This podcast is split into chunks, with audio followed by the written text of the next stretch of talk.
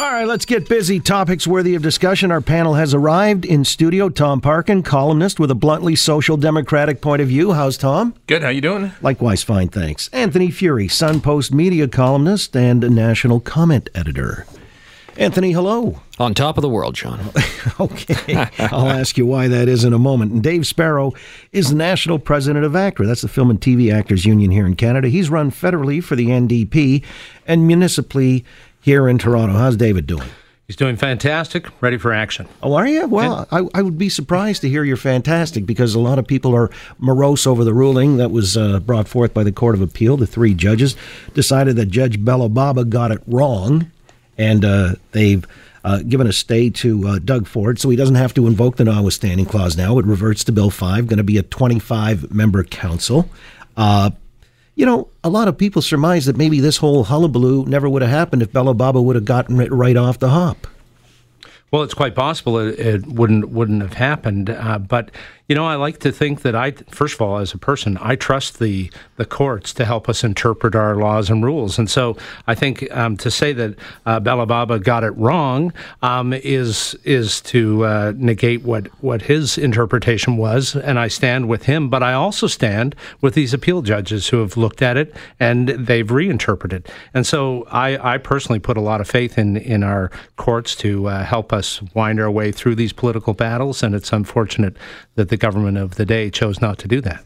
Anthony, how did you see it? A repudiation of an activist judge? Well, well, I think you framed it right. The question from the beginning should have always been what was with this Belobaba decision? I mean, there was just such bizarre stuff in this, such that a lot of uh, legal experts who were clearly of not of the conservative persuasion, but liberal minded people were saying, hold on, this thing's sketchy, this thing's dodgy. So you can be upset with Doug Ford for the timing, you can call him a bully and all those words and, and whatever you want to say, and that it was inconsiderate to the candidates, and you can completely disagree with it. But but I, I think the, the the the greater outrage of it was that you had a judge who is supposed to be held to a higher standard and, and conduct himself uh, to a higher standard than the flim flom politicians of the day. Well, he did not.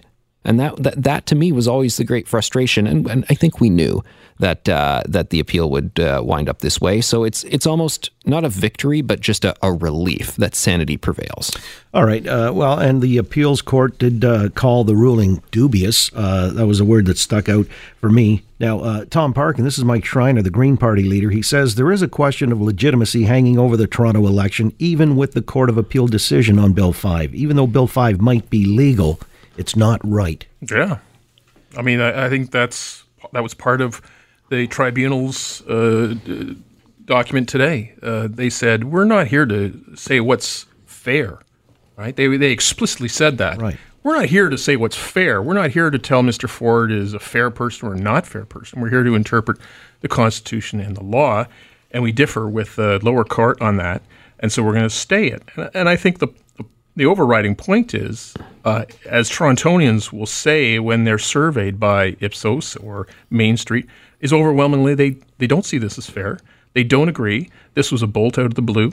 This was not in the election. This was not mentioned even once during the campaign, nor was it even mentioned in the throne speech even just weeks ago. This was something that was cooked All up. All right, we're going back, back over well trodden territory. But the framing of this isn't that somebody in the judiciary made a mistake. The person in the judiciary did their job. Well, hang on just and, a second. And made a judgment, and it was overturned. The system well, did its thing. Mr. Ford. Okay, hang on just a second, Mr. Tom. Ford, Let me just back the up. issue lies. Well, uh, well, I might submit to you that it's actually uh, rests with Belobaba. If he had gotten it right well, the first time, there again, would have been no calling of, for the notwithstanding Yeah, sixty-five percent of people in the city don't agree. Well, that's an so, Ipsos poll of 506 people surveyed. You're going to go and, with that. Yeah, and there was one from Main Street the day before that gave almost exactly the same conclusion. So, so this, what, this are we going to run policy is, now based on polls? Well, you know, when you don't, when you have an election, you don't mention anything about it, and then you have a throne speech, you don't mention anything about it. And then clearly you're motivated by malice, and you're clearly you're Is that what it is? Por- I think so. Or do you think Yeah. he may be drinking through a water uh, a fire hose right now? It's so no. I mean, being inundated with all kinds of demands on uh, You know, fiscal responsibility if- that if- he has to tweak y- well, you know, it- on the fly, he's got to call an audible at the line. Yeah, and it's true. I mean, he, he we do have a whole bunch of credit agencies now downgrading risk uh, from the from the province because of the reckless spending plans of Mr. Ford. Oh, is that what it is? Yeah. okay. So uh, is you know, oh, okay. well, that's that's what they say. Oh, the- that's what they say. So Look, uh, uh, I'm that's just not reporting in. The Financial Accountability Office. Uh, we had the Right. uh, chief economist on yesterday. a lot of it has to do with the previous 15 years of profligate spending. But let me get back to yeah, but you don't you don't No, continue on, to Tom. gut Let somebody somebody else- spending. let no, I mean it's it's great that you make the Oh. point and blame it back on the liberals. That's that's fair because they were terrible, and Right. I, I totally agree. But these guys are now adding more tax cuts uh, that they have no plan to pay for.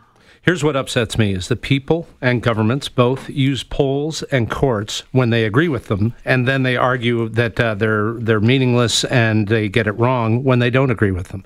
And so I think we as the uh, people who elect those people, we as the broader population, we need to carefully look at polls, see if they're representative samples, see see if the questions were fair that were asked, and then when it comes to the courts, et cetera, is the um, we need to follow through the process.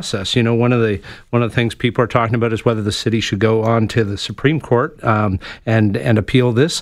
And quite frankly, uh, while I think the election should now take place as as it's laid out, is they should go to the Supreme Court. But to ask the question more so. Should the Ontario government have the right to uh, meddle in municipal affairs to this level where they cause this amount of conflict and obstruction? All right. Well, just uh, to put the brakes on that whole fast track to the Supreme Court, there's still an appeal that's pending. Uh, The government has decided, you know, that that would happen concurrently, but right now the stay just ensures that the election's going forward on the 22nd. And the uh, announcement hot off the press is that uh, the nomination period will reopen for the offices of councillor and school board trustee on Thursday, tomorrow, and Friday from 8:30 in the morning to 4:30 daily. Uh, this gives guys like you a chance to throw your hat back in the ring, Dave Sparrow. Well, it, it would, and and I'll just tell you a quick story. I hope he doesn't mind. As a as a friend of mine, somebody somebody who is uh, very smart and and uh, thinks a lot of his neighborhood. Dan Fox uh, ran in the last election in 2014, and he sent out a missive saying that because of the restructuring of the ward and because he's had no opportunity to do any work in the other half of the ward, he's not going to put his name forward. And this is a, a, a comparatively young man to me, somebody who's got um, some uh, good values that he wanted to uh, uh, fight for people and, and represent them. And now, because of this, that name won't be on the uh, ballot uh, this time around because he sees that there's no opportunity for him to actually